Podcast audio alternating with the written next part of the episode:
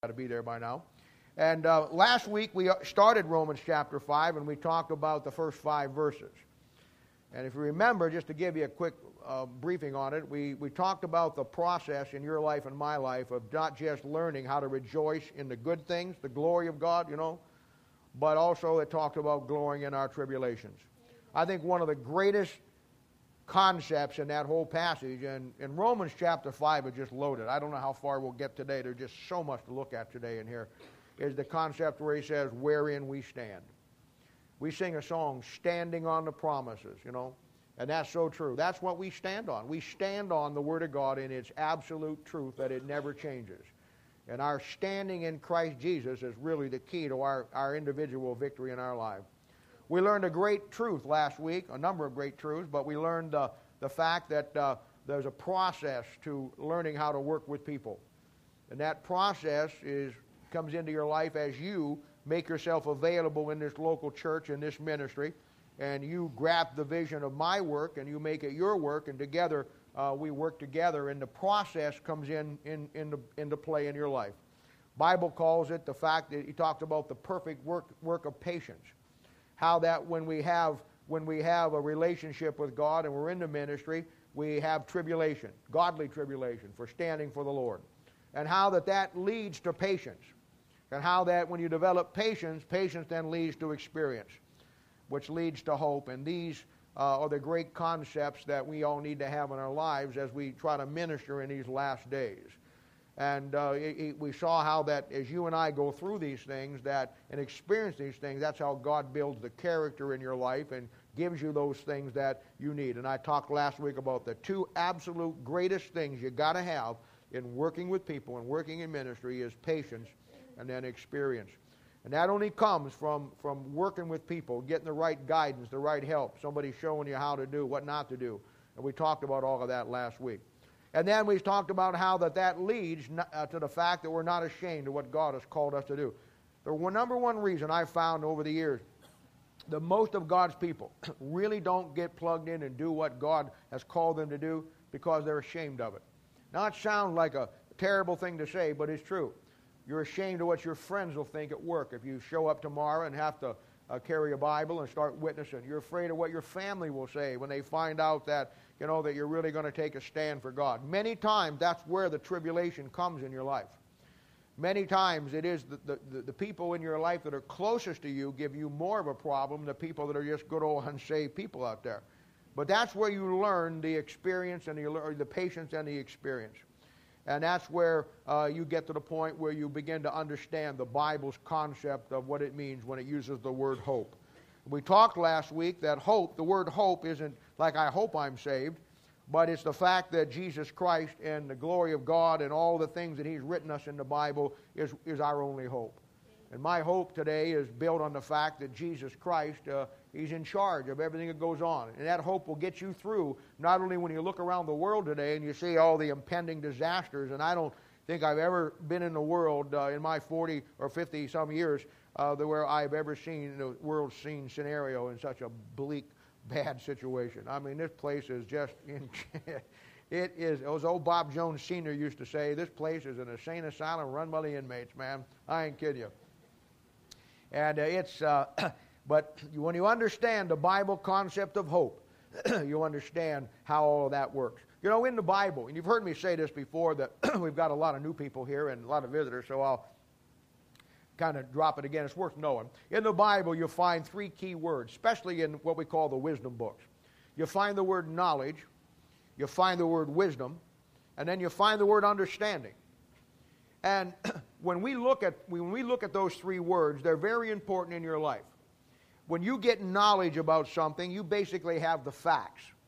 You know, you, you, you listen to the five o'clock news or you listen to uh, to something on the radio where somebody explains something, then you have knowledge. You can speak somewhat intelligent about it. You have the facts, you, uh, or what appear to be the facts anyhow, but you have knowledge about it. Well, when you take that knowledge and you do something with it in your life, that knowledge then translates itself into, under, into wisdom in your life. And when you have wisdom, you not only have the facts, but you understand how the facts work to bring about and give you an insight into it as far as the world is concerned. Now, let me just say this an unshaved man or an unshaved woman Any unshaved man or unshaved woman on this world can have knowledge and can have wisdom. Wisdom is not something that is relegated only to a child of God. Uh, there is a worldly wisdom out there, and there are worldly knowledges that are very beneficial.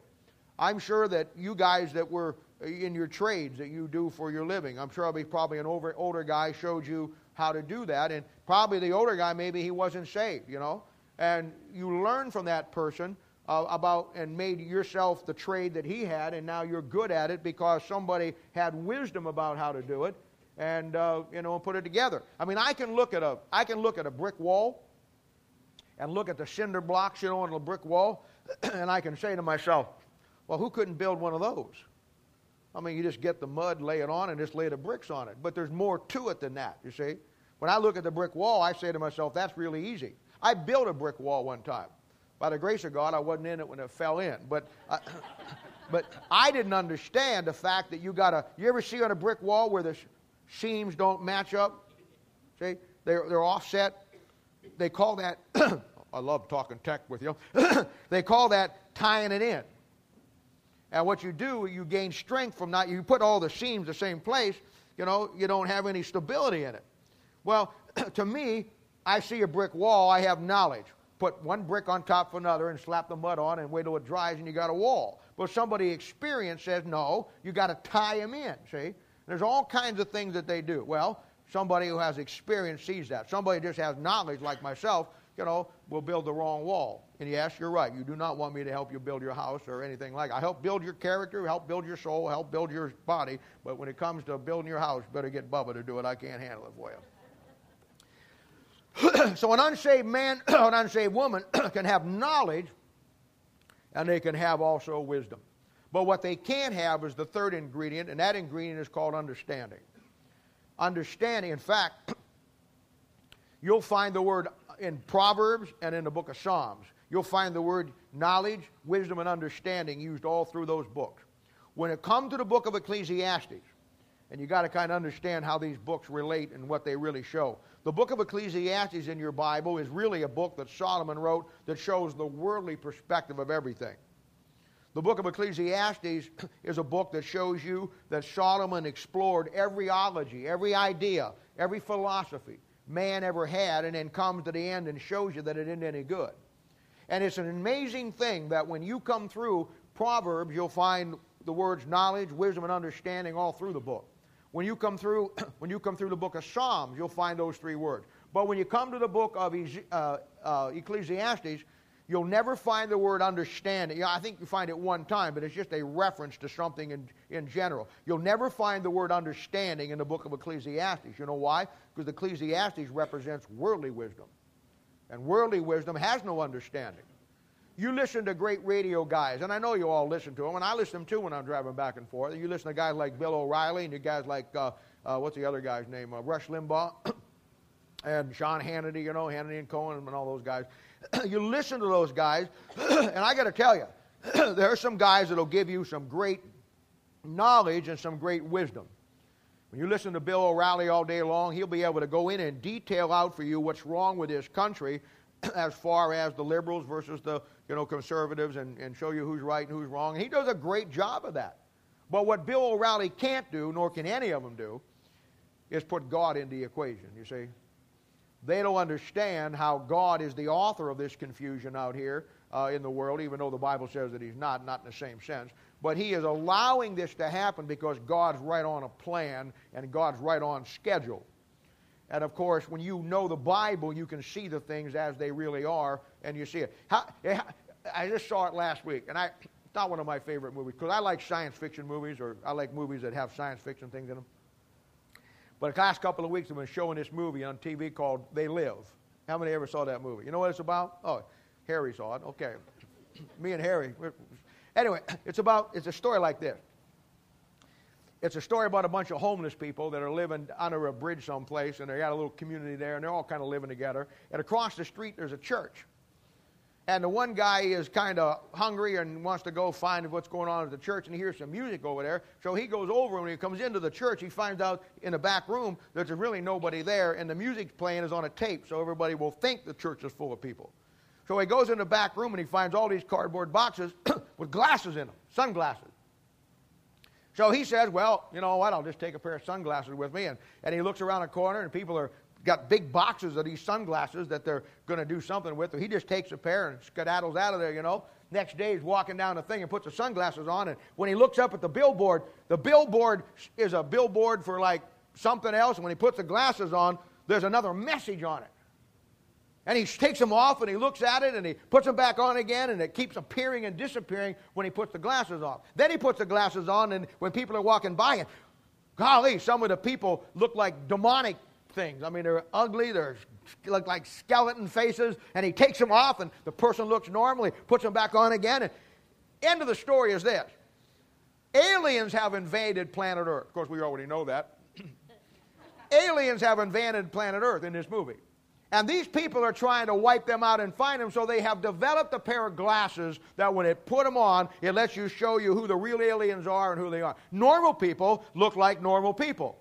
But when you put them on and the aliens have taken over this person, the alien figuration just comes out of them and it's very obvious, you know. And the aliens are scrolling messages all around that you can't see. But you put the glasses on and it, it says, you know, eat at Luigi's or something like that. But it's got, it got all these messages on there. And I, I watched that movie and I think to myself, you know what? That's exactly what the Bible does for you. You see, the world appears one way, doesn't it? And we can listen to guys like Bill O'Reilly and guys like Rush Limbaugh, which I enjoy listening to them. And I and Sean Hannity and those guys, you know, and there's some great guys on there on, on the thing that you listen to, and they get your blood all fired up, you know, uh, the, uh, and all that stuff. And they talk about this, and they've got facts and they've got wisdom. But what they all lack is the vision through the Word of God that shows you and gives you the understanding of what's really going on if you got Bill O'Reilly and this guy here and this guy here and all the conservative commentators in one room and got them to sit down and get up to try to explain to them that what is really happening is not a right wing conspiracy or a left wing conspiracy, but really is happening is we are approaching the tribulation period and the rapture of the church and the second coming of Christ and God establishing. And Isaiah says that all the nations of the earth are going to go in and do this, do this, and run him down the verses. They look at you like they were you were nuts. You know why? They've got knowledge and they got wisdom but if you want understanding, you got to put these glasses on here. These glasses show you what really is going on, not just what appears to be going on. And I think that, uh, you know, I think that our lives, you know, when you get into the Word of God, you, uh, you really begin to see all of the things and understand all of the things that are really happening out there in the world. All right, now today, uh, and there's so much in here, and you're going to see how this all ties together, but let's begin reading here where we left off last week in Romans chapter uh, uh, 5, and we're going to pick it up here in verse 6. It says, for, for when we were yet without strength, in due time Christ died for the ungodly. For scarcely for a righteous man will one die, yet peradventure, uh, for a good man some would even dare to die. But God commended his love toward us, and that while we were yet sinners, Christ died for us. Much more then, being now justified by his blood, we shall be saved from the wrath through him. For if, when we were enemies, we were reconciled to God by the death of his Son, much more, being reconciled, we shall be saved by his life. And not only so, but we also joy in God through our, our Lord Jesus Christ, by whom we have now received the atonement. Wherefore, remember that word wherefore, and I showed you last couple of times because of what we just read. Wherefore, this is a continuation and it gives you more information. Wherefore, as by one man sin entered into the world, and death by sin, so death passed upon all men, for all have sinned. Now, Father, we thank you and praise you for the Lord Jesus. We love you. we thank you for the time we have today to study your word. We pray, Lord, that you'll give us wisdom and insight into the things that we have, and Lord, give us understanding Lord, that's the thing that we need. We need God to show us what's really going on, not only in the world, but in our own lives, in our own world. And Lord, we pray today that you'll help us and help us to see and understand the great truths of this book, how they unmask the things that aren't really real and show us the reality of life, not only in the world, as I said, but in our own lives too. Help us, Father. Help us to learn the great truths in these passages today. Lord, there's so much in here. It's so rich. It's so hard, Lord, to, just to try to get all of this laid out. Pray you'll bless this week. Pray you'll bless next week as we go to Joplin as the young men preach and, uh, and the young people, Lord, and the moms and dads just uh, meet people that love God and love the Word of God and fellowship around them, Lord, and just pray you'll give us a good time there and bring us back safe and take us down safely. And then, Lord, as we come back next week and Bible study and the mission tonight and all that we have that we're trying to endeavor to do for Thee, pray your blessings upon it. In Jesus' name, for a sake we ask it. Amen. Now, you remember a couple of months ago, I gave you basically 12 major Bible doctrines. And I gave you what they were. We talked about the doctrine of justification, the doctrine of redemption, the doctrine of propitiation, the doctrine of remission, the doctrine of expartation, the doctrine of imputation, the doctrine of regeneration, doctrine of reconciliation, doctrine of spiritual circumcision, the doctrine of your spiritual and physical adoption in Christ, doctrine of sanctification, and of course the doctrine of glorification.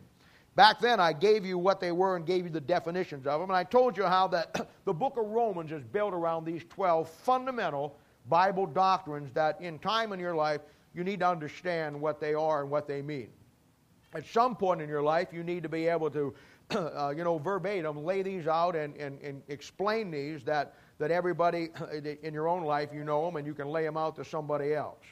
Now, I want you to look at verse 6 here as we start, and you're going to see some of these doctrines intertwining here, as we've already seen through the book of Romans, because Romans is built around these 12. But look at verse 6. Let's start with where we started reading here, and it says this For we were yet without strength. In due time, Christ died for the ungodly. Now, there's a lot of verses in chapter 5 that what I call must have verses. In other words, you need to learn these verses. You need to memorize these verses. These verses will not only help you in your own life, but they'll help you when you're working with people. When you win somebody to Christ or you're witnessing somebody about them being lost, this is an incredible verse. It really shows the state that we were in and what God has done for us, and we're going to detail it out here in just a second. But this is a great verse. For when we were yet without strength, in due time Christ died for the ungodly. Now let's look at this verse as we're going to try to take all these verses and we'll see how far we, we get today. Now, this is the great concept, as I said, especially dealing with people. Uh, this truth, as in all Bible truths, goes against all the teaching of the world system today, uh, and also goes against the teaching of most churches. But you know, what are you going to do? Now, what it say starts out saying is this: an unsaved man or an unsaved woman has no strength within themselves to change their life. You're going to find people who are, are good people, who maybe get involved in alcohol, they get involved in drugs, they get involved in something in their lives. And what happens is this they want to change their lives, they want to, they want to be different, they don't want to be bound to what they're bound to in their life. But the truth of the matter is, they have no strength to change anything about themselves a man or a woman without Christ is bound by their sin and cannot break any stronghold on him. Let me give you an example. Now, and this is certainly not a criticism, because, uh, but take the situation with a group called Alcoholics Anonymous. And I'm not criticizing them, I think they do a lot of good work, so please don't misunderstand me. I've, I've actually had people that I put into Alcoholics Anonymous. I went through the classes myself, as I did uh, Narcotics Anonymous, even though I don't never never use drugs and I've never drank, I wanted to understand the program. So I'm not speaking out of turn here. I've been through both programs. I, I took 12 steps, and you know, and, in both cases, you know, and uh, I, I can appreciate it for what it is, and I think that they're a good organization, and I'm certainly not bad mouthing them in any way, shape, or form. So please don't think that. But here's here's the downfall of it. Here's the bottom line. In Alcoholics Anonymous, they teach this they teach that if you're an alcoholic and you uh, go to Alcoholics Anonymous, they teach you that you're always going to be an alcoholic. They'll tell you that you may be dry for 40 years. But the bottom line is you've got to keep in your mind that you are still an alcoholic. Now, I know why they do that. I know why they do that because they want to instill in that person that once you get off the wagon, you can't ever go around it again. You, you can't be around the booze. You know, the very smelling of it will, will drive you back. Or if you, you go, you just, their thing is if you just have one, you know, that you're off the wagon. And most of the time that's true. So they go through their whole lives and they'll, they'll, they'll get up and they'll give their little testimonies and they'll talk about the fact that that they're, they're a recovering alcoholic. And, you know, and they'll, they'll put the emphasis on that, that you're always, the rest of your life, you're going to be an alcoholic and you better deal with it so you can't ever be around it. You can't ever associate with it. You can't ever have anything to do with it in any shape or form whatsoever because of the fact the moment you do, if you're still an alcoholic in your mind, you're going to fall back off the wagon. Now, that's their philosophy, and I'm not, I'm not arguing with it. I'm just saying the Bible takes the other position. You see, the Bible says when you get saved, old things are passed away and all things become new.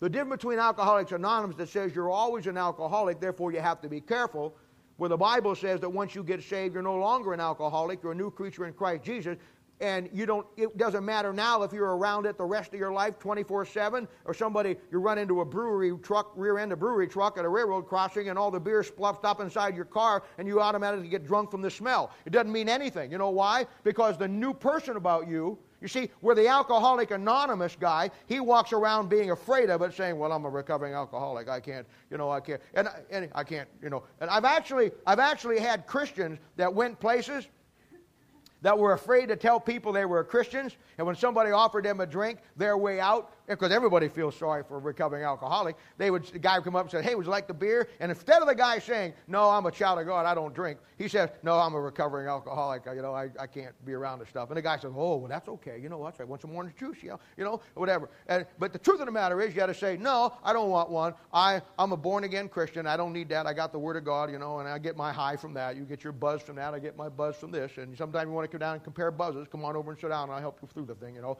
but most people can't do that because they're ashamed. You see, they don't have the hope that we talked about earlier. Anyway, I'm not sure what they had to do with anything that I'm saying today, but I just thought I'd throw that in there. But, but, a, but, a, but a guy in Alcoholics Anonymous, he's always got to be afraid of the thing because of the fact that, that he, in his mind, he's a recovering alcoholic, and once an alcoholic, always an alcoholic. The Bible says once you get saved, you're no longer an alcoholic, and after three or four years, maybe six months, eight months, as you grow in the Word of God, you know what? You don't have to be afraid of being back in that scenario where you go to a wedding and maybe somebody's drinking or, or you're around your friends and they drink. You know why? Because at that point, you just look back and you see how stupid it really was to begin with. Why? Because you've got understanding now, see? You are a new creature in Christ Jesus. Old things are passed away. God took that out of your life and then He gave you something better, see? And I think that's a problem that a lot of pastors have with, with, with their people. They stand up in the pulpit and they yell about all the things you ought to get out of your life. And I'm not saying that people shouldn't get some things out of their lives. But what the downfall is, they don't ever replace in that person's life what they're trying to take out. And around here, I'll tell you to give up the world, and I'll give you something ten times better. I'll give you a pair of glasses, and you can see who the aliens are sitting next to you today. See? No, the Bible gives you the insight and the understanding that, that you're, not, you're not still you're not still an alcoholic. You now are a new creature in Christ Jesus, and now you have the strength. You have the strength to overcome any issue in your life. We've talked about drug addiction and alcoholism, but in anything in your life, doesn't matter what it is you now have the strength to overcome and get out of whatever you couldn't get out of before. You know why? Because Christ and the Word of God makes the difference. And an, absolute, an unsaved man has absolutely no strength. Absolutely no strength. Now, there's three great examples of this in the Bible and the New Testament. I want to kind of walk these through with you very quickly, but they, they show you a great concept. Now, we've got a lot of younger kids in here. When I say younger, you're in your late teens or 20s, and probably some of you may be in your 16 or 17. You're in your, you're, you're a younger person. Then we have some that that are middle age, and then we have some that are older people that are in their senior citizen age. And uh, yes, when I go to grocery store, I do go on Tuesday because senior citizens do get a discount there, and I I gave it up. You know, I'll tell you what, one of the reasons that I almost didn't go back to Joplin this year and some of you guys were there witness with me when we stopped at that Hardee's on the way home. Remember that? Yeah, what are you laughing at, Jimmy? You were right there with me. We stopped to get something to eat on the way home, walked into a Hardee's back there, and, uh, and, walked up. Sweet little girl, sweet little girl. She didn't look quite as nice when I punched her front teeth out, but she's a sweet little girl. And I walk up, you know, and we order our food, and she says, she looks at me and she says, and I and the bill wasn't right. And I said, well, you didn't charge me enough. She said, oh no, you get a senior citizen discount. I said, I want to talk to the manager. We're going to get you fired, girl. I'm waiting till they give senior citizens discount at the gas stations is what I'm waiting for. Then I'll be 105, man. I'll get as much as I get out of it. And, you know, I've gotten past that. That was rough for me, but I'm at the place now where I'll take it wherever I can get it. You know what I'm saying? I mean, like old Bob Jones Sr. used to say, if the devil's going your way, ride him. You know, I'm just, you know, that's where I'm at with it. I just, you know what? We go to the grocery store on Tuesday. We get 10% off the groceries. I eat places where they, you know, and I've even, I even got a pair of them gym shoes with the big Velcro straps on them. You know what I'm saying?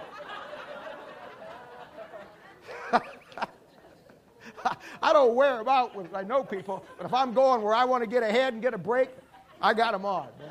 I got them on. Barb behind me carrying a shuffleboard stick, you know.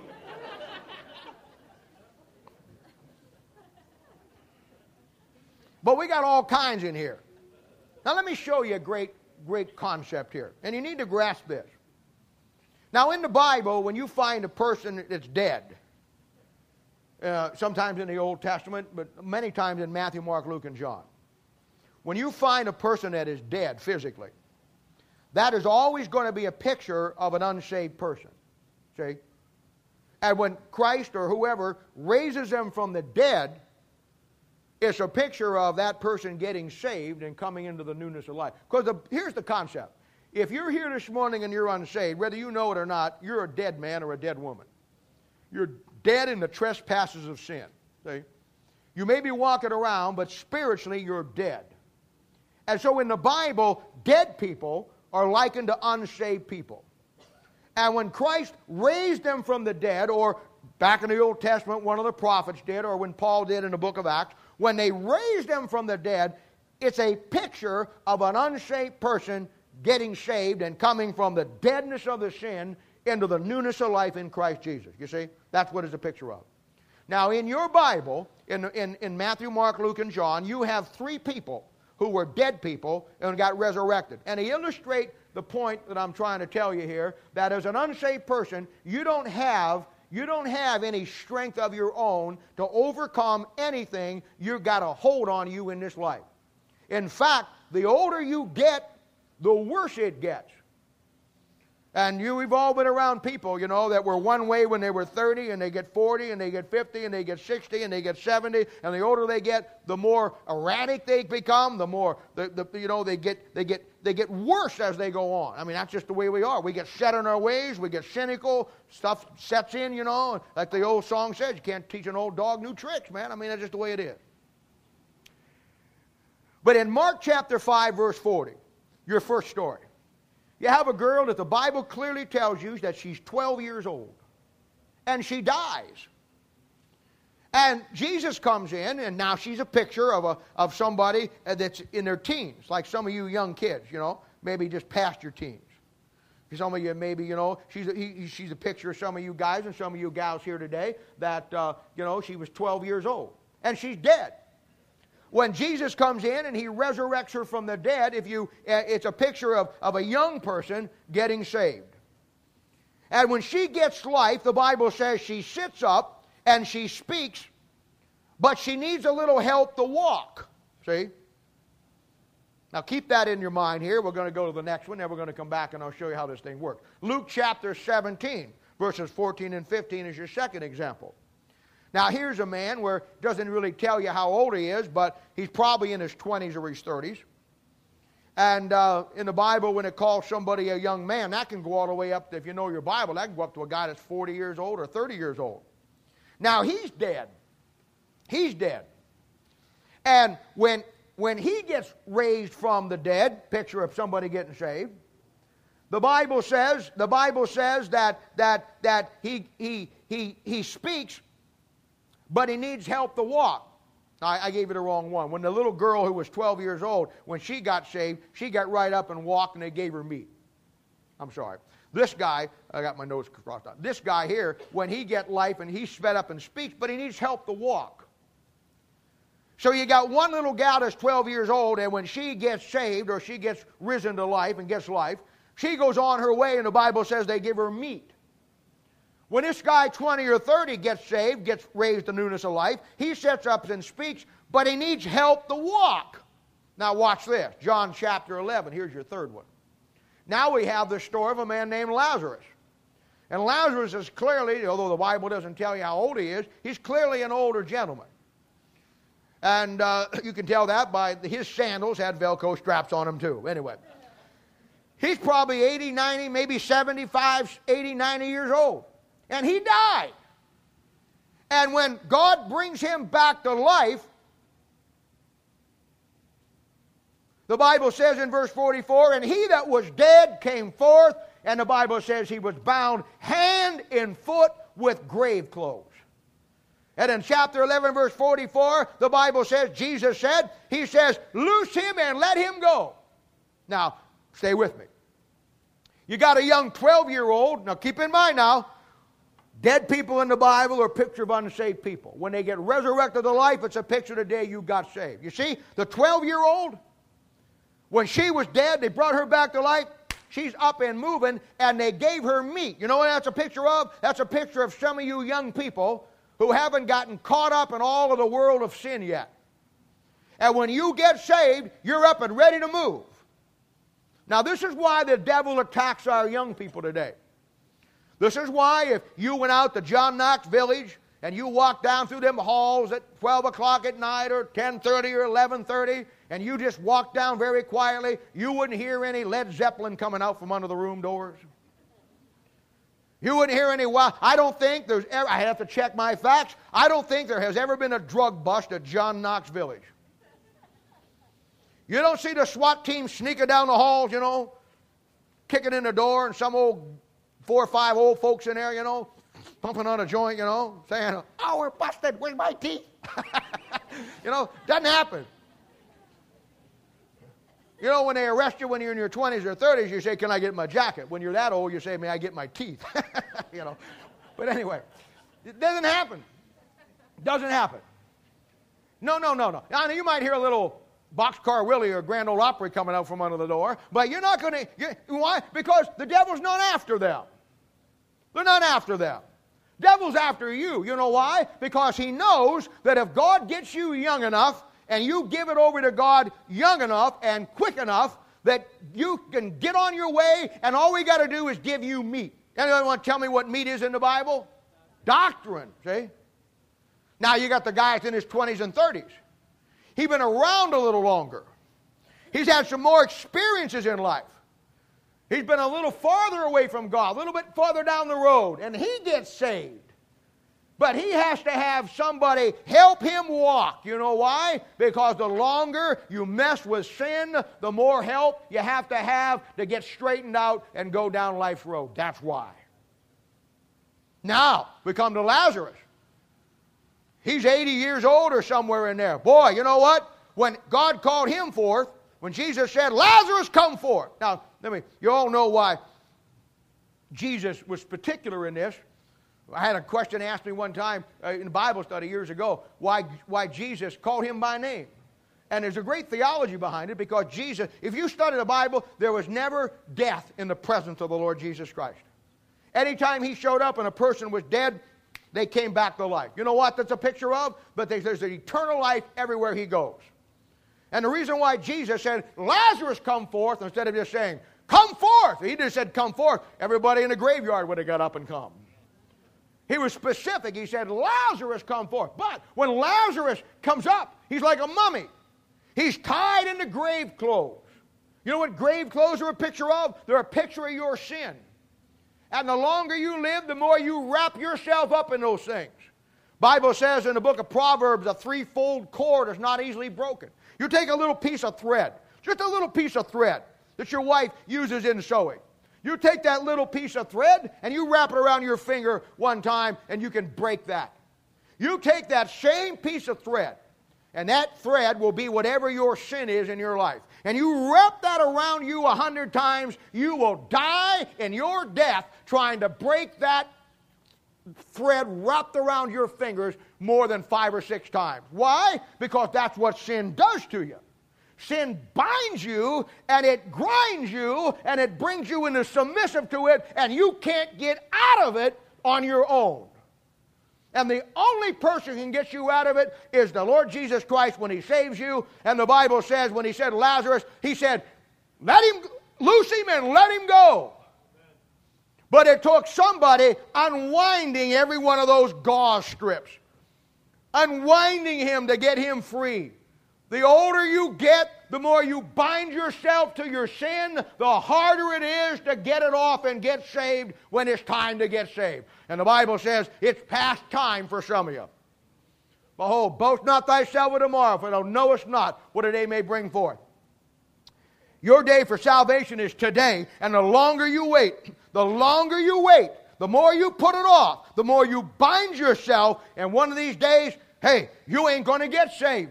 Not because God can't save you, not because God won't save you, because you have wrapped yourself like Lazarus in so many things of this world that you can't get loose from it.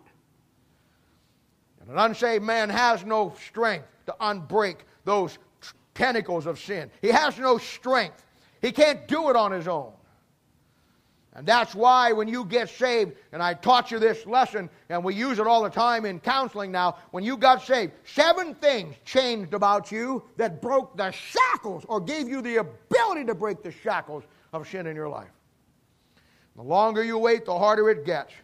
The more you get wrapped up in this world, the longer it takes to unwrap you. Just that simple. Now, a saved person, once he gets saved, he has the strength, you see, but he doesn't know how to use it yet. You realize that if you're saved this morning, inside you, and I know you probably never thought of this, but it's true. If you're saved this morning, inside you, no matter what your spiritual condition is, inside you is all the power that God had and used and is when He created all of the universe in Genesis chapter 1, verse 1. The moment you got saved, that got deposited in you. You know what the problem is? You don't know how to channel it, you don't know how to use it. It's laying dormant.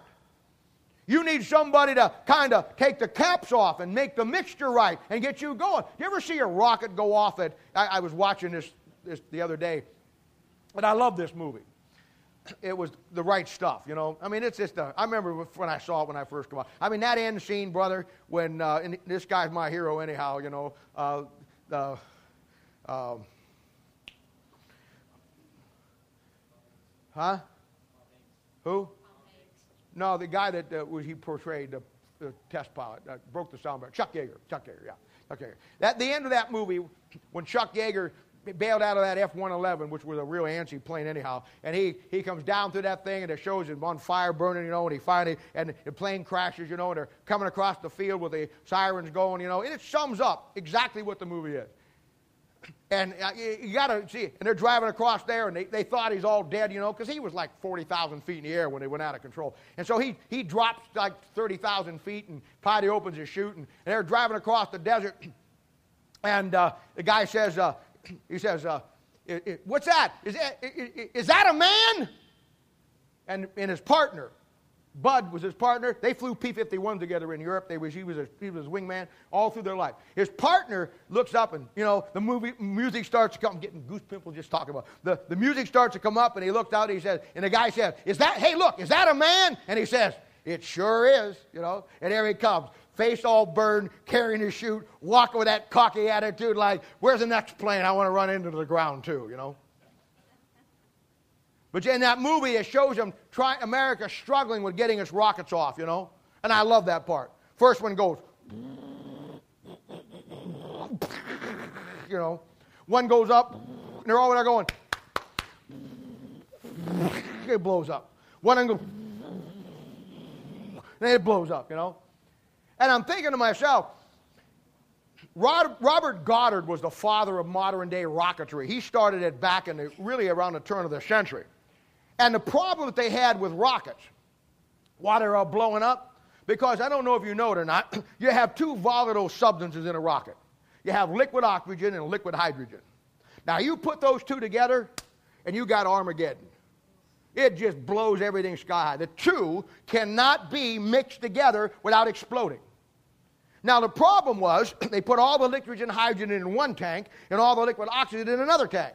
And then you got two little, I'm oversimplifying this, you got two little hoses that come down here. One squirts out liquid oxygen, one squirts out liquid hydrogen. And when they squirt out together, it blows up a combustion and it lifts the rocket off. Now, the key is obviously getting, getting the right mixture that it guides you up instead of blowing you out. You know what I'm saying? And it took them a while to get that done. But when you watch a rocket take off, you know what you've got? You got the most horrendous, absolutely incredible power, strength that you have ever seen in your life and two components, but together they cannot work together, but they do. Liquid hydrogen and liquid oxygen, when you put them together, they explode. But when you put them together and channel it and control it and put it in the right context, it pushes it up, and that rocket can leave this earth, get on past this world, and get out into outer space. Now, that's the problem with a young Christian.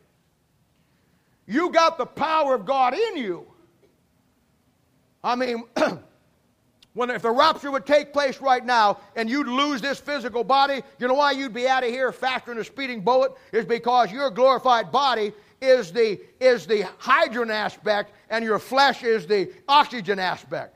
And once that thing got free, you'd be out of here so fast. I mean, that's why it's a twinkling of an eye. It's but right now it's encased in you and it's you got to channel it. That's why when I see a Christian fizzle out, I think of right stuff. How many Christians I've seen? Boy, the 10, 9, 8, 7, 6, 5, 4, 3, 2, rattled ground, smoke shaking, fire coming out, standing on a launching pad.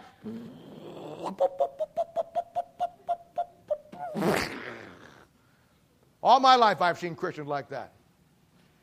You start off with a blast, but you go out in a bang. I've seen Christians like this. 10, 9, 8, 7, 6, 5, 4, 3, 2.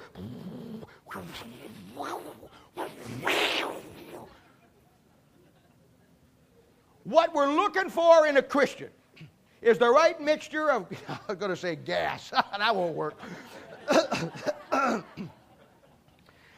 what we're looking for in a Christian is the right combination of God's strength and God's power channeled through the Word of God, channeled through the local church, Channel through somebody older helping you in ministry that is a rocket expert who gets the right amount of this and the right amount of that. And when you finally blast off, you run straight, hot, and true, and you get everything done that God wants you to do. That's what it takes. That's the difference between somebody who has no strength and a Christian that gets saved and then lets somebody channel the strength to get him where God wants him to go or her.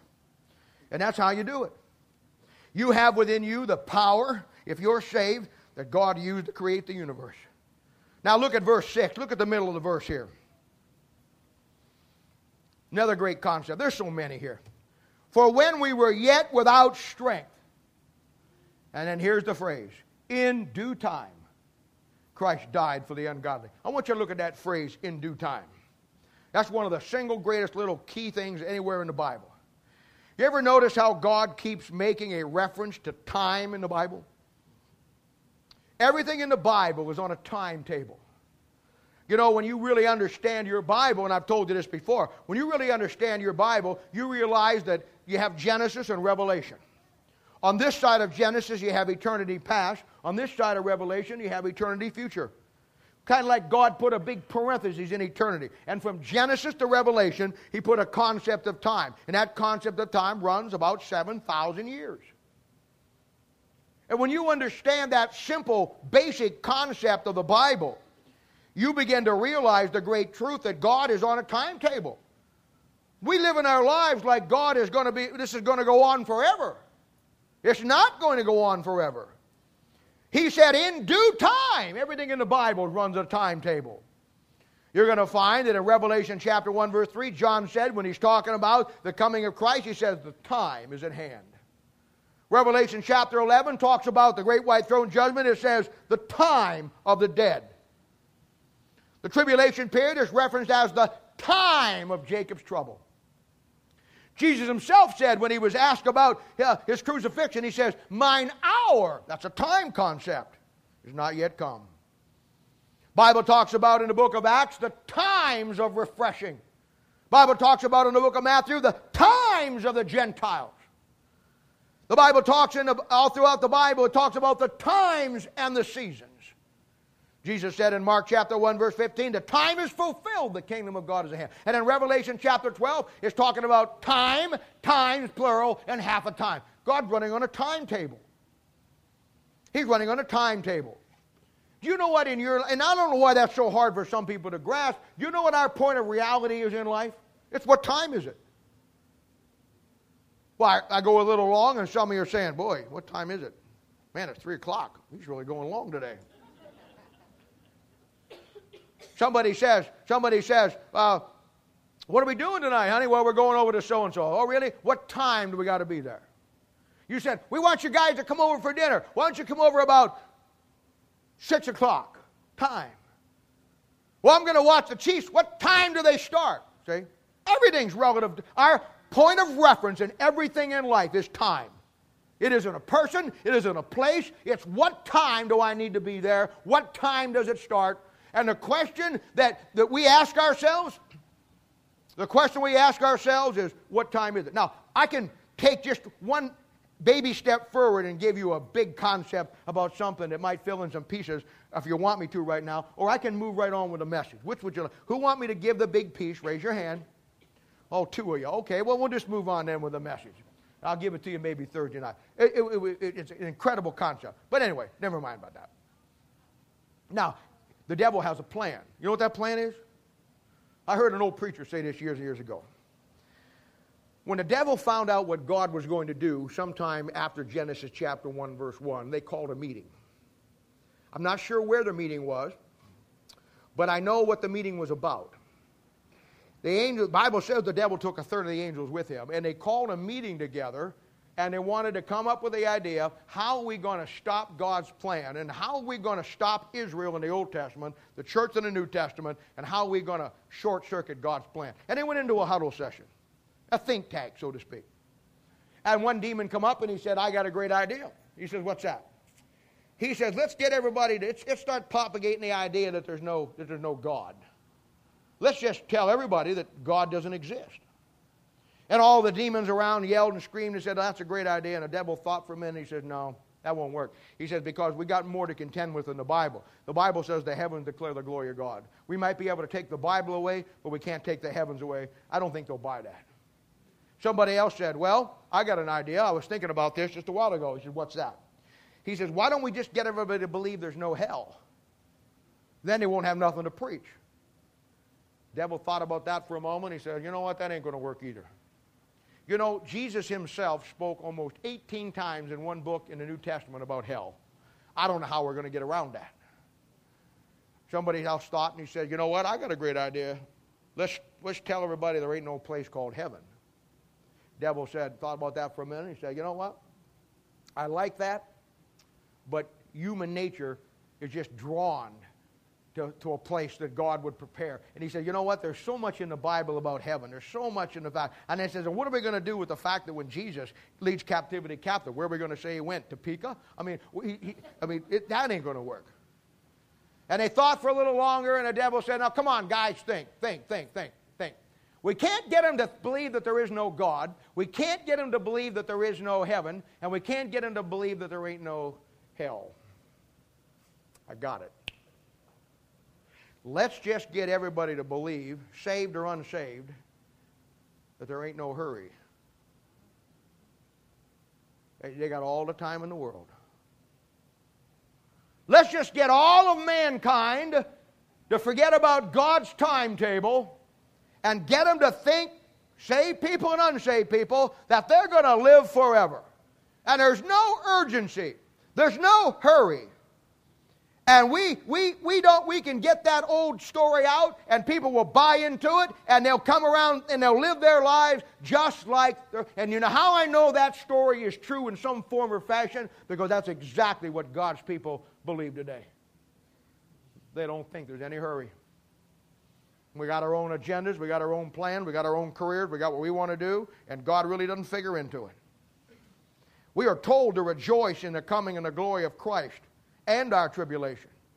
And that rejoicing in the coming and the glory of Christ depends on us understanding the timetable or what point is there to it. And as I said, you're asking your wife and asking your husband and asking your kids when they want to go someplace, what time do we got to be there? What time is it in America? And I say to you, as a child of God, you ought to get in that Bible and get the right glasses on, and you ought to find out what time it is with God. Because it's later than you think. You know, in your Bible, God gave you five different ways to not lose your focus about time. Running throughout the Bible, from the Old Testament to the New Testament, found in 2 Peter chapter 3, verse 8, he gave you a day system. In Mark chapter 13, verse 35, dealing with the New Testament, he gave you a watch system which runs into four watches. In Exodus chapter 19, Hosea 6, and Mark chapter 14, he gave you another day system, but this one is a three day system. And if that wasn't enough and you couldn't get it close enough there, in Matthew chapter 20, he breaks it down and gives you an hour system. He shows you right now what hour you're in in relationship to the sand going through God's hourglass or when the coming of Christ comes in. Now, what are you going to do with that? I'll tell you what you're going to do. You're going to still think there's no hurry. If that wasn't enough, in 1 Thessalonians chapter 5, Paul says to the Christians, he says, what a statement. Of the times and the seasons, brethren, I have no need that I have to write unto you. Oh, my goodness. The Bible says that our life is, is like a pattern, it's like a season. The Bible's like a season. Genesis is springtime, summer and fall run through the Bible, and winter's revelation. Your life is just like that. Psalm chapter 1 says, Blessed is the man that walketh not in the counsel of the ungodly, nor stands in the way of sinners, nor sitteth in the scornful, but here's the light in the law of the Lord, and in this law do they meditate day and night. And he shall be like a tree planted by the river of waters that bringeth forth his fruit in his season. You have a season to your life. When you were born, it was springtime. That's when you were springy. That's when you're like the little 12 year old girl. You grow up, you stay young, and you stay viable, and that's why that's why this. I'm, I'm so don't take this wrong, you older folks, because I'm in that group with you. But that's why I get so excited about all the young folks we have here. Most churches are all 50 or old, 60 or older. The majority of our church is young couples, young singles that really have the freshness. You're still in your springtime, so to speak. You're there at the point in your life where you can really do something for God. I'm phasing out of mine. So we've got to transfer over. We got to get what I got in this computer into your computer. Because someday you guys are going to have to, the Lord doesn't tarry, He's coming. You guys are going to have to pick up the ball and run with it. And when you understand that and you realize that, you realize that that's why it's so exciting that I will give any young man, young lady that really, I mean, I'll give anybody, but I mean, I get excited about young men and young ladies who really want to do what's right with God because I know you're in the springtime. I don't, all I got to give you is meat and you'll run with it. I don't have to unwrap much in your life. I don't have to spend the time cutting off the gauze, though I'll do that, and that's what the job is, and I'm glad to do that. But the bottom line is, the longer you, I say it again, the longer you wait to get saved, the more problems you have. I know longer it takes. Bringeth forth his fruit in this season. You know why people like the Farmer's Almanac? There are people that swear by the Farmer's Almanac. They swear by it because the Farmer's Almanac was put out by a bunch of farmers who believed God in the King James Bible two, three hundred years ago, and they formulated the way they do the plot with what they learned in the Bible. That's all that it is. If you don't know that, that's where it started. Because they understood the concept of the times and the seasons. We don't today. Some of you here, bless your heart, and you're in the springtime of your life. Some of you here in your summer of your life. Some of you moving into the fall of your life. Some of you in the winter of your life. But sooner or later, ladies and gentlemen, you need to be relative that God's time is going to run out and your season is going to be over. There has never been an apple tree, never been a peach tree, never been a cherry tree up here in the northern latitudes, anyhow, that ever brought forth fruit in February. You have a time to your fruit bearing. When your time is over, it's over. In due time, Christ died for the ungodly. All right, now look at verse 7. This is another great verse. Now, this is another must have verse. You need to get this memorized too. Look at verse 7. For scarcely for a righteous man will one die. Yet, peradventure, for a good man, some would even dare to die. But God commended his love toward us in that while we were yet sinners, Christ died for us. What a great verse. What a great verse. You know, I think one of the things that makes any society a good society and shows you the quality of people that it has is the acts of bravery.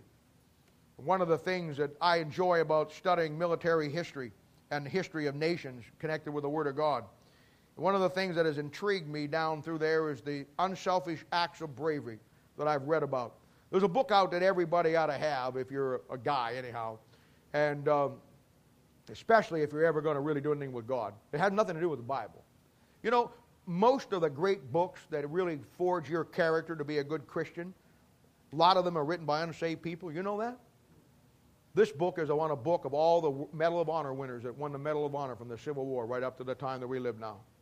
And it gives a detailed account of how each man won that Medal of Honor. You know, the Medal of Honor being the highest award our nation can give a person. And it usually is given posthumously, that means after you're dead. And the Medal of Honor is the highest award that this nation can give. And I think one of the tragedies of young men and young ladies, and even moms and dads, is to go through life and not understand the great sacrifices that were made for you and I to be here today. I have a friend of mine. I have a friend of mine that uh, was with the uh, 82nd Airborne. He jumped into Normandy, and I don't know him very well, but I've talked with him on a number of occasions. And he's a funny guy. He's up at almost 90 now, just as sharp as a tack. And he told me the story that every year they go back to Normandy to, to revisit the Normandy uh, uh, beachhead, you know, and commemorate on, on the anniversary of Normandy. And uh, he told me this story. We were talking about world politics, you know, what was going on. And he, he doesn't like the French at all. He just had a tough time with the French. And uh, he's telling me, he said, you know what? He said, he says, about 10 years ago, I went back to the Normandy invasion for the, for the anniversary of it and he said I was going through customs. And he said, uh, you know what, you know, he's an older guy, and he said I had stuck my passport in my flight bag. And uh, I'm walking through the, the, customs, and a French, you know, guy there is taking the passports. And I walk in there, and he says, and I just wasn't thinking. He said I had a long flight, I was tired. He says he walks in there, and the guy says, "Do you have a passport?" You know, a little snippy. He says, "Oh yes, sir, I have a passport." and uh, he's reaching down through there, you know, and he couldn't find it for a minute, you know, and the guy is obviously perturbed, you know, and he's, you know, lying behind him. And this old boy finally finds it. He says, "Here it is." He says, "You Americans," says, you actually think as an American you can come into this country without a passport?" And my old boy, he got ticked at that point. I mean, you, you know, he's, a nice guy. You back him in a corner, he'll bite you. He looked at that guy who was probably in his 20s or his 30s, and he said, "Well, I'm sorry, pal." He said, "But the last time I was here, I said I didn't need a passport." And he says, Oh, when did you come to this country and not need a passport? He says, I was in the first wave that landed in Normandy. I jumped in 12 hours before everybody else. I didn't need a passport then. And by the way, I didn't see any Frenchmen around either. now, that's my kind of guy. See? That's my kind of guy. Now, I love that kind of guy. See? I mean, he just stuck it to it. But there have been some, you got to read it. There's some great things. I think of a Marine back in Vietnam by the name of Private Johnson. And Private Johnson was in a foxhole with eight or nine of his buddies, and a Viet Cong threw a hand grenade in. And all boys would have been killed in there, certainly maimed. You know what Private Johnson did? He jumped on that grenade, pulled it up underneath of him, and it blew up and killed him, and his other boys lived. He got the Medal of Honor for it. Got the Medal of Honor for it. I think great acts of heroism. Kevin Schultz, police officer out in New Mexico, good man, loved the Lord, saved man on a canoe trip. I'm going to get the story right. On a canoe trip out there, wasn't he? Or camping trip, somebody, and somebody fell in and drowned, and he went in and rescued him, and then he had a heart attack and drowned in the thing, couldn't get out, but got the person out. Great acts of heroism. Great acts of heroism.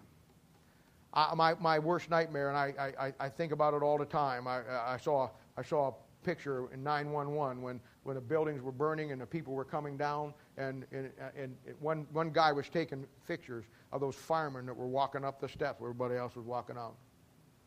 Now, you know what? That took guts. I took guts. You ought to, the thing that bothers me is the look on their face where they know they're walking into their own death, but that's their job, and they're going to do their job. I got a lot of respect for somebody like that. That's the kind of people I like to have in my church.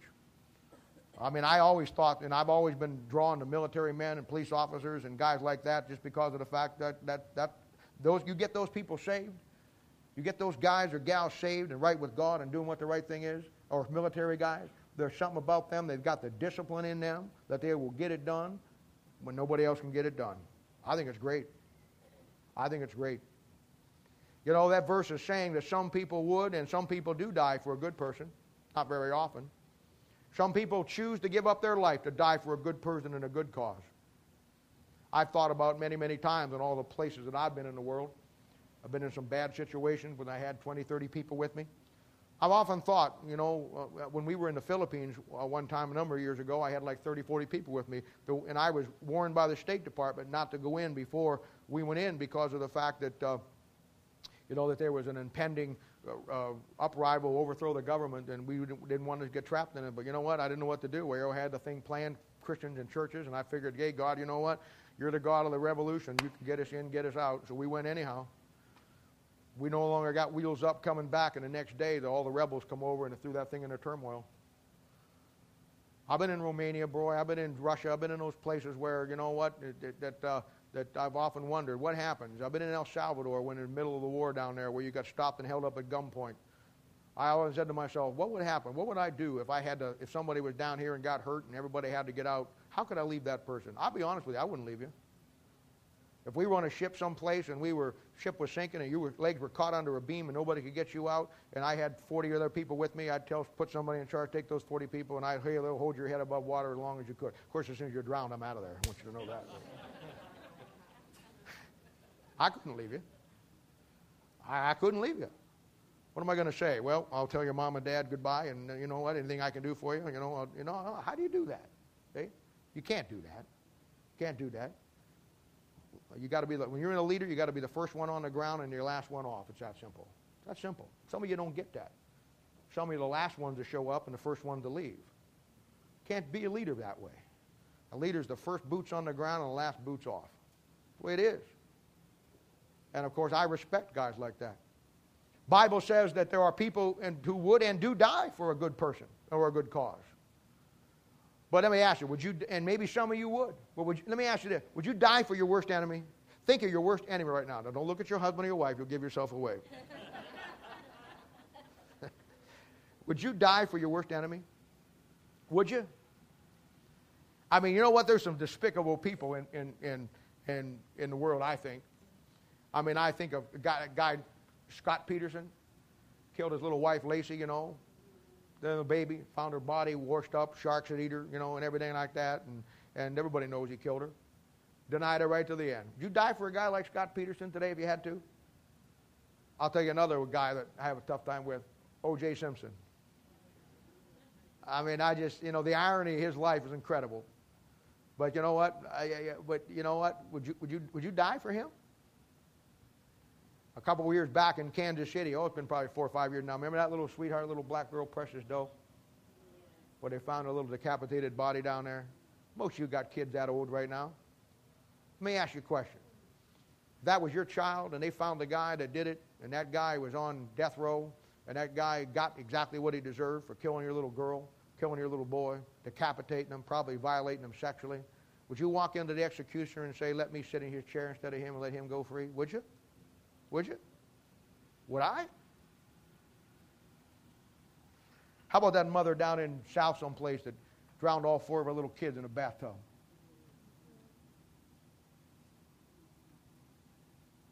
I read last week in the paper about the murder little Ali Kemp over there from Overland Park. Remember the guy abducted her over there in the Target parking lot? Took her out there and raped her and killed her and over there and by Longview Lake? What a tragedy. How about if he got the death sentence? You have within you, would I have within me to walk into the judge and say, let me take his place? You see, in our minds, we get the idea that there's big sinners and there's little sinners. But you know the truth of the matter is, it's all sinners. Bible says, but God commended his love toward us, and while we were yet sinners, Christ died for us. You were God's worst enemy. I was God's worst enemy. And you know what? God died for you and for me. See how that thing works? Incredible. Incredible. We get such a mindset about things. We think that there's really bad sinners and then there's good sinners. Let me tell you something. Every sinner is just the filth and the scourge of this world. We get the idea that society produces crime, you know. No personal responsibility. That these guys that do all these things because they didn't have enough education. Or the, you know, guy said one time, he said, well, how do you become a serial killer? Because when I was a kid growing up, We never had any cereal, and all we had was just mush. So I woke up being a serial killer.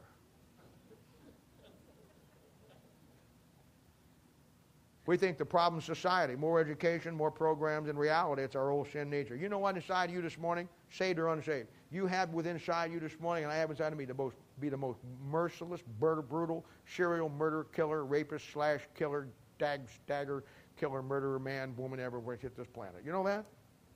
You know what? You know the difference between you and them? You got saved, and some of you let God channel His strength through you.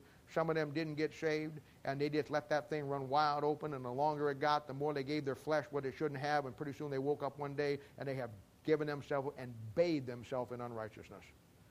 But you know what the truth is? God died for them just like He did for you. You think God looked down and saw who was going to do right and who didn't do what's right and just died for you and didn't die for them? He died for everybody. That's an amazing thing. But God commended his love toward us, and while we were yet sinners, Christ died for us. Look at verse 9, 10, 11, 12. It gets even better. Much more than. Ah, see, even the Bible uses those things. Remember when you see the commercials on there about silly putty? Wait, there's more, you know. Well, God just give you this, and then he's going to say, much more than. Wait, there's more. Okay? Being now justified by his blood, we shall be saved from wrath through him. For if when we were enemies, we were reconciled to God by the death of his Son, much more being reconciled, we shall be saved by his life. Not only so, but we also joy in God through our Lord Jesus Christ, by whom we have now received the atonement. Whereas by one man sin entered into the world, and death by sin, so death passed upon all men, for all have sinned. Great verse, great passages. You had to memorize verse 12. Verse 9 says, Saved from the wrath. Now, that wrath, ladies and gentlemen, very quickly, that wrath is hell. It's separation from God. That's what He saved you from. Verse 10 says, For if then we were enemies, which you were, we were reconciled to God by the death of his Son, much more, much more, being reconciled, we shall be saved by his life. You see, he gave his life for us, and by saving us, he wants us to give our life back to him. That's how it works. That's how it works. Verse 11 says, Receive the atonement. There's the doctrine of the atonement, one of the 12 that we got. And then look at verse 12, a great verse. And this is a must have verse. Wherefore, as by one man sin entered into the world, and death by sin, and so death passed upon all men, for all have sinned. One of the greatest concepts the child of God is found in this verse. And I realize that what I'm about to give you is probably hard for most of you to get, probably unreachable for some of you. And I feel sorry for you. But maybe you'll come to a point in your life when you really can understand this verse. You ever notice how people like to blame God for the tragedies in life? Do you ever see that? I deal with it all the time. Parents lose a baby or a mom and dad or a brother or sister, and they all ask why. You know, a young person gets killed, and many times the friends uh, uh, feel like the, they were robbed because of the person was was uh, this or that, and uh, you know that they're gone now and didn't have a chance to live their lives. Hey, I understand all of that.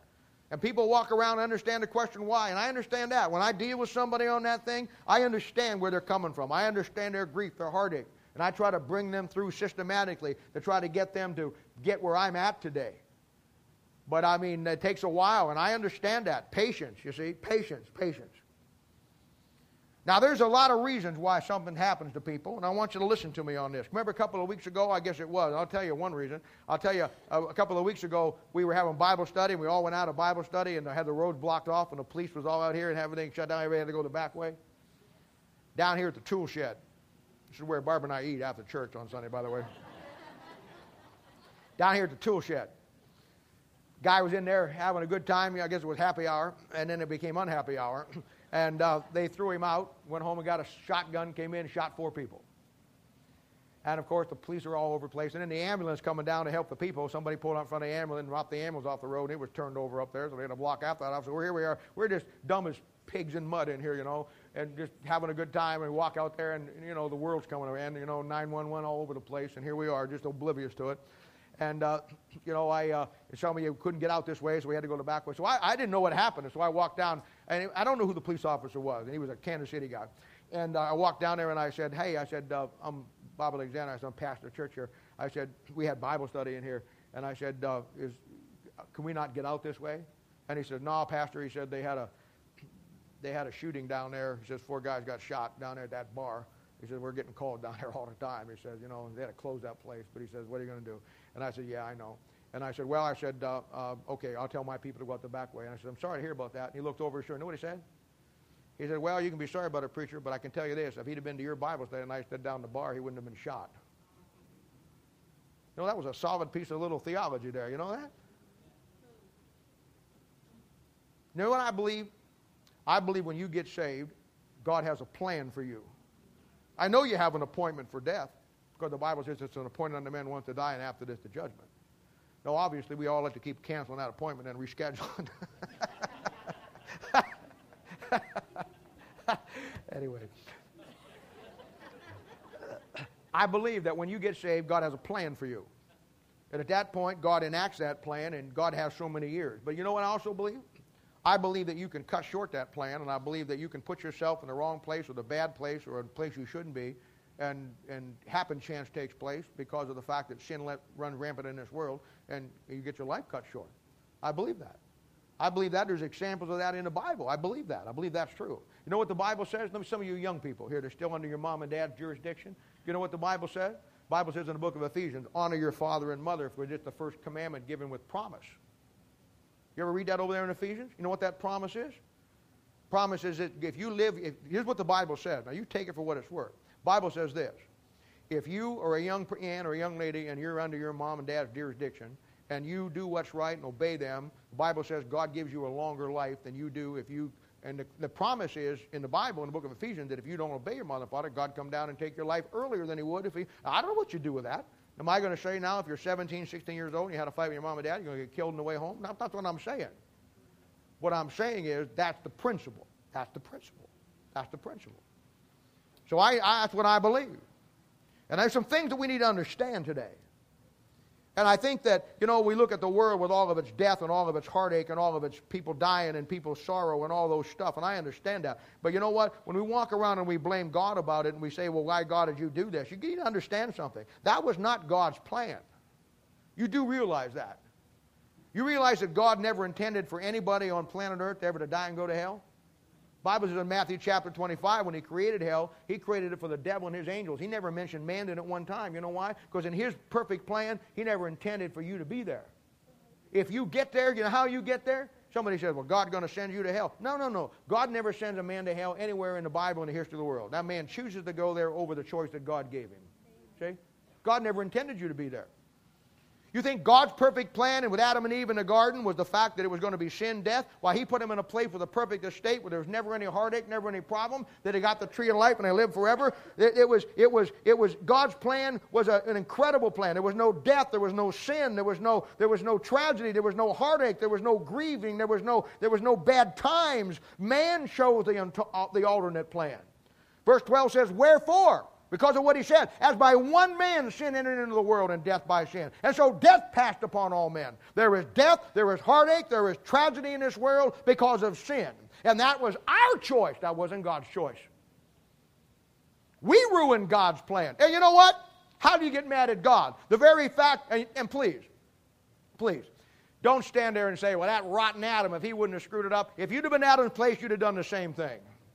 You know how I know that? Because you had a time when you were under the blood, the age of accountability, and you came to the point where you didn't know right from wrong, and everybody in this room took the wrong choice and became a sinner. That's how I know you do it. I mean, that's we're, we got a problem. And, he, and how do you get mad at God? Even after, even after man ruined God's plan, man turned it upside down, man went after it. And you know, you find when God set it up, you find human nature even back there. He comes to Adam and he says, Adam, what did you do?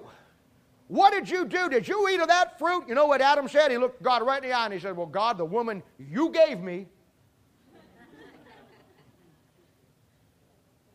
he went to Eve and he said, What'd you do, sweetheart? She says, Well, that old devil. That was the original Flip Wilson right there. The devil made me do it. See? Nobody could fess up and said, You know what? I just screwed it up. God, I'm sorry. And in spite of that, we, you and me, have been alibi in God ever since. Every time we screw up, it's somebody else's fault. Every time some tragedy happens, it's God's fault. Truth of the matter is, even after a lifetime of doing that, God still loved us enough to send His own Son and die and make a way out of the mess that we made when we screwed up His plan. And God says, Well, then I'll just make another plan because I love you. Oh, God, you better get a hold of that truth. You better get a hold of that. Even after we did it, he still tries to make it up. Adam and Eve, they went out there, disobeyed God, falling into sin, hiding in the bushes.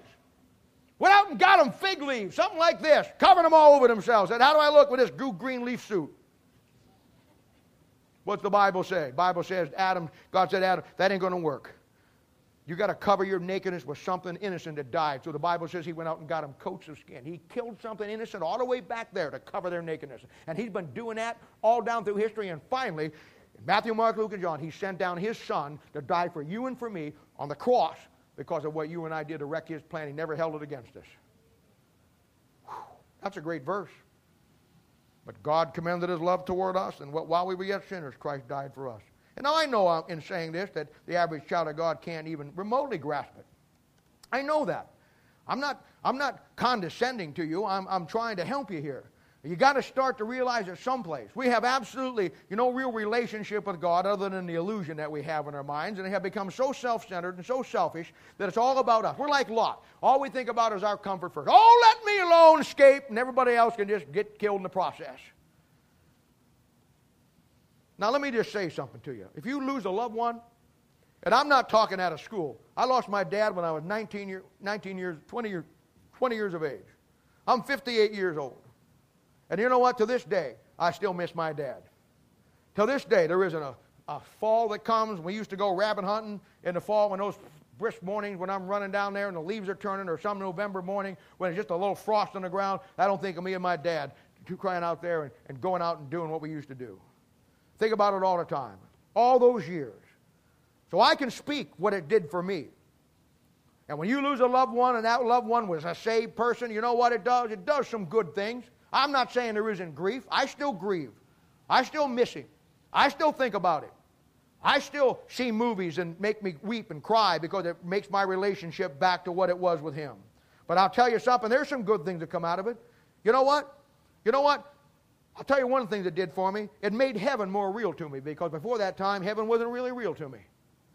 Once I had somebody up there cheering for me in the cheering section, it made it a little more special. See? I'll tell you something else it did. Made God more real in my life.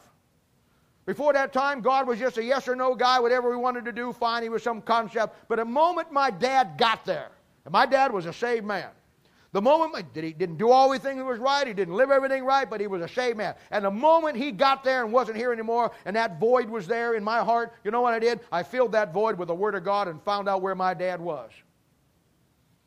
And I learned everything about where he was. And I learned some good things. And heaven became more real to me. God became more real to me. And through the process of that, the Bible became more real to me. And you know, when I got, got, got heaven more real and God more real and the Bible more real, I learned a great truth. The passing of my dad wasn't permanent, it was only temporary.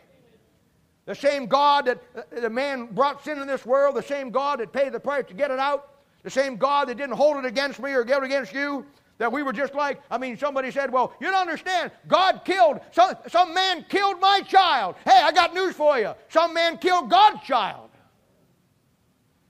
You know who that man was, don't you? I mean, the Romans may have put the nails in his hand and the Jews may want him done, but let's be honest. Your sin and my sin nailed him to it.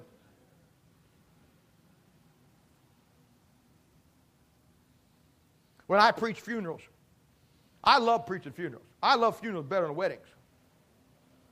Of course, there's a lot of, lot of similarity between the two. David, you didn't learn that.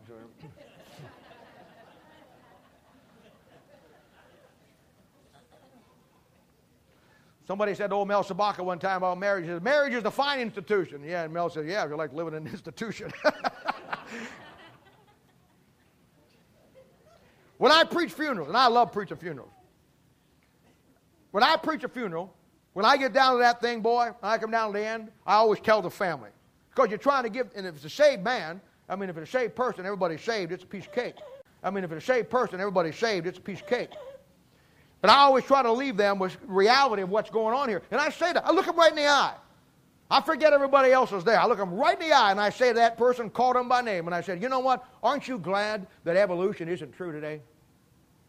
Aren't you glad that we're just not some biological accident and a big bang back here blew something in and we evolved up through this thing? Aren't you glad evolution isn't true today? That we just didn't evolve from nothing and when you die it's all gone? Aren't you glad of that? Aren't you glad today that, that, that, that, that atheism isn't true? Aren't you glad today? Don't you have the hope in your heart that there is a God and He loves you and He made a way for you and for me? Aren't you glad today that when we have to close that casket a little bit and put it down on that ground, aren't you glad today that where everybody else who's lost has to say goodbye forever, we just say, I'll see you in just a little while?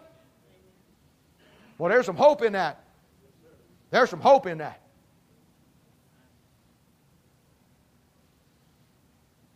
Now, I'll tell you something else. I don't know if you can get this. I don't think probably most of you can, but maybe you'll begin to be the process. I don't know. I don't know. By the grace of God, God forbid, I don't use my own self. God forbid I ever lose a child or a grandchild.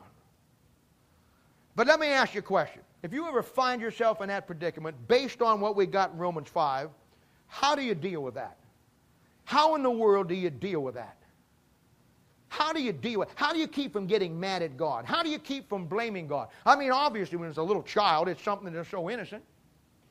When it's somebody that's a young person, we think they were robbed of their life. You know, why didn't they, why wasn't it somebody? We don't feel so bad when a, uh, when a 90 year old person dies because they had a full life. Oh, we may miss them and there may be some bonds there, but it ain't like when a little baby dies. I've seen little, I've seen little white caskets about that big boy with a hole. Where a guy, guy years ago I married, uh, you know, and man, had a little baby, and that baby died, and, and, and it was at the funeral, and, and that funeral director uh, made everybody to want everybody to leave in that little white casket on that thing, boy. And they were gonna, and that guy went over and started to pick up that casket, and the funeral director said, "No, you can't do that." He said, "Out of your way, bub. Don't even get around me." He picked up that little. He said, "Nobody's putting my little baby girl in the ground but me." And he laid down there and laid that little casket down there in that little hole. Stood there and watched them put the dirt over him. And how do you deal with that? I mean, we're supposed to glory in tribulation. How do you get through something like that without getting mad at God or without blaming God? You know how I get through it? Now, this is going to sound real calloused and crass, and I don't mean it to be. But I'll put it in my own context. If I lost a daughter, or I lost a, a son-in-law, or I lost, a, I lost one of my grandchildren, and I'm sitting there with a pain and a hole in my heart as big as uh, uh, the, the, the world, and dealing with the grief and all the agony and tears running down my face, you know what I'd be thinking on the inside? Honestly, you want to know what I'd hope I'd be thinking on the inside? I would hope I'd be thinking on the inside. God, it hurts. I can't stand it. It's the most terrible thing in my life. I don't know what I'm going to do. But God, the truth of the matter is, why am I any better? Why shouldn't it happen to me? What makes me so special? You gave your son. You know what the problem is when we get that way? We have pain in our heart, but we don't even have a relationship with God enough to know the pain that was in heart the day he lost his son. It's all about us. Well, we feel my pain and my agony. What about the day when God walked into the throne room and the throne was empty? Where his son sat, who the Bible tells you was the apple of God's eye, who never did a thing wrong to his father, that was totally obedient to his father in every form and fashion, and had a love relationship with his father so incredible that no relationship on earth could match it, but could be patterned after it. What do you do the day that God sat there when his son was on the cross and he yelled out, Hey, my God, my God, why hast thou forsaken me? What about the agony in God's heart when he had to turn his back on his own son, walk away, and put you and me in our sin, in our ungodliness, above his righteous son? You know what your problem is? You don't think God hurts, do you? You think God's some big bright light up in the sky that just, you think up in heaven that God is just always a big smiley face. God hurts God has pain. And if you know anything about your Bible, you and I can grieve the Holy Spirit of God to the point where it, it makes him weep. When Christ was there in the garden, he wept. He cried out to his father, Why hast thou forsaken me? And God, who loved him, turned his back on him, never even answered him. You realize that's the only prayer in the Bible that God never answered? He'll answer every prayer you got. He'll respond to every request you have. Maybe not in your time, but certainly in His time. But that's one prayer that God turned His back on and He never answered. You lose a little loved one, you can cry out to God. He'll give you comfort. He'll put somebody in your life. Jesus got nothing but the cross. God turned His back on Him stopped his ears when he cried out in agony, allowed them to torture him. Oh, my dear friend, it's no wonder when he finally died why the sun refused to shine. It's no wonder when he finally expired on the cross while the earth quaked and the thunder rolled and the lightning flashed. It's no wonder that this earth quaked from one end to the other. God's heart was broken.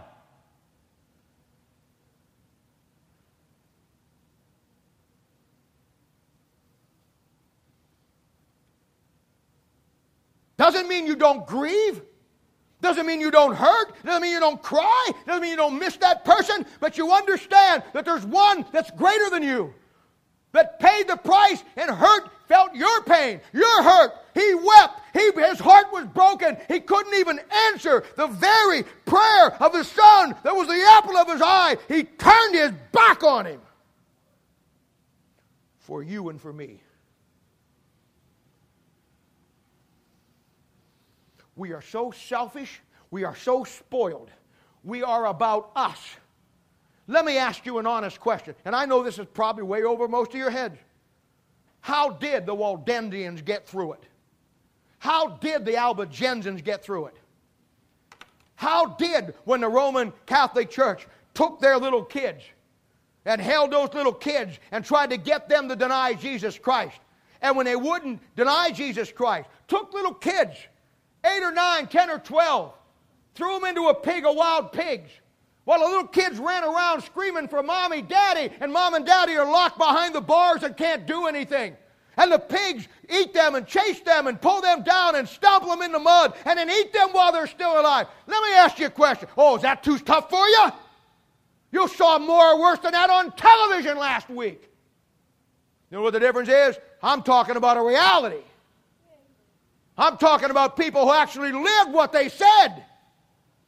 There weren't a bunch of people like us that just talks it and then goes and does what we want to do. They understood. And I'll tell you how they got through it. I'll tell you how moms and dads stood there and watched when, uh, when they wouldn't deny Christ. Those old wicked nuns taking those little three and four year old boys and they want to go to mommy and they pull them back. And the nuns telling them that you're going to be killed in the morning, but we're going to take your kids and we're going to raise them in the convent and we're going to raise them up Roman Catholic. What would you do? How do you deal with that pain and that agony in your heart? I'll tell you what got them through. It's the only thing that'll get anybody through. By the grace of God, is what to get you through and me through. That you factor, yeah, whatever pain you got in your heart and whoever you lose or whatever you lose and how bad it is, the bottom line is this God went through the same thing. And he went through the same thing so that when you and I have to go through the same thing, it'll only be temporary, it won't be eternal. Oh, I thank God today that whatever loved one I lost, I'm going to be together again. I thank God today that for every loved one, every friend of mine, that because of Christ, because of what He did on Calvary's cross, because of the price that He paid, you and I don't have to look at a bleak eternity without a loved one. Yes, it may be a while, a short while, but hey, get back on the timetable. What time is it? This old life isn't permanent, it's only temporary. When Christ comes back, we're going to be in a better place with a better time, and it's going to be perfect. There'll be no death. There'll be no devil. There'll be no sin. And you'll be in a place, whatever you say, whatever you think, whatever you do, just pleases God. That's heaven. That's heaven. Oh, yes, for a righteous man one would die, and for a good man some would dare to die. But how about for an unrighteous man? How about somebody like you and I who deserve everything that we get? I'll tell you why, because the Bible says, For when we were yet without strength, Christ died for the ungodly.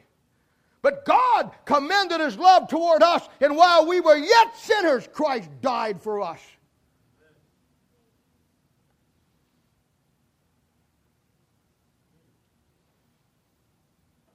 We talk about the Christ, the price that Christ paid. And I fully understand that. But what about the price that God paid? What about the pain in his heart? What about the agony that he took the apple of his eye the one that he had waited for 6,000 years, for 5,000 years to come, and the one that he had finally had a relationship in an earthly sense, and was going to give him the kingdoms of this world and make him everything. And together they were going to reign and join forever. But before they could get to that point, God turned his back on his son and let the cruel, wicked hands of this world mutilate him, torture him, slap him, spit in his face, and then wind up killing him. And you think God just stood there and said, Yep, it's got to be done. Got to be done. I guarantee you, God's heart was broken. I guarantee you, God's heart was broken. And the reason why you don't have the relationship with God that you understand that is the reason why when tragedy befalls you in your life, you and I can't rejoice in it.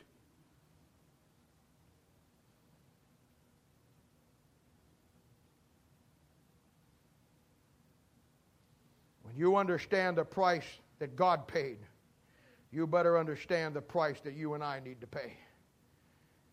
And this world will never understand it. You understand, as Romans chapter 12 says, what you and I now call unreasonable, and understand a little better why God calls it reasonable.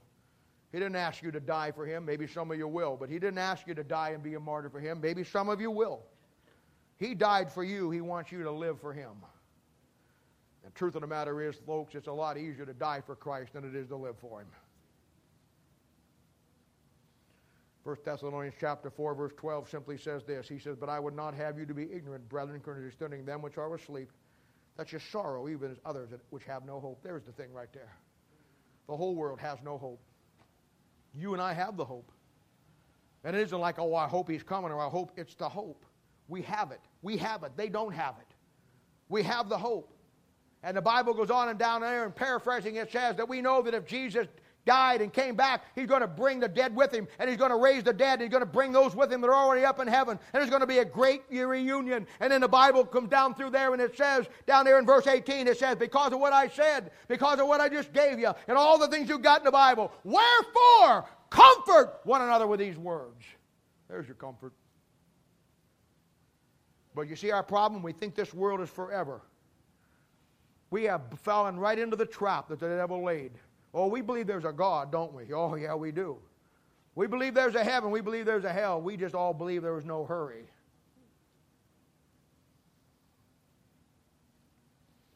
Going back to our lessons a couple of weeks ago, Abraham got to this point in his life. That's why he was willing to lay Isaac on the altar as a sacrifice in Genesis chapter 2. And the Bible says because of that, he became God's friend.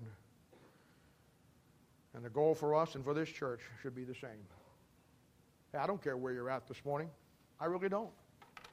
My Bible says that God loves you, He died for you. And maybe today, after this message, maybe some of you still won't get it, but if just some of you begin to get the first few crumbs of that great truth, of how you look at life and how you deal and how you glory in your tribulations, knowing and understanding the price that was paid and how it affects you. Why, why, why, are, why are you and I something special? Why should we go through a charmed life without any bad things happening? When I look at some tragedy that befalls him in my life, the first thing that goes through my mind is not, oh, woe is me. Oh, how did this happen? Oh, why are they doing this to me? You know what it is? It comes, they come down to this. Why am I any better than anybody else?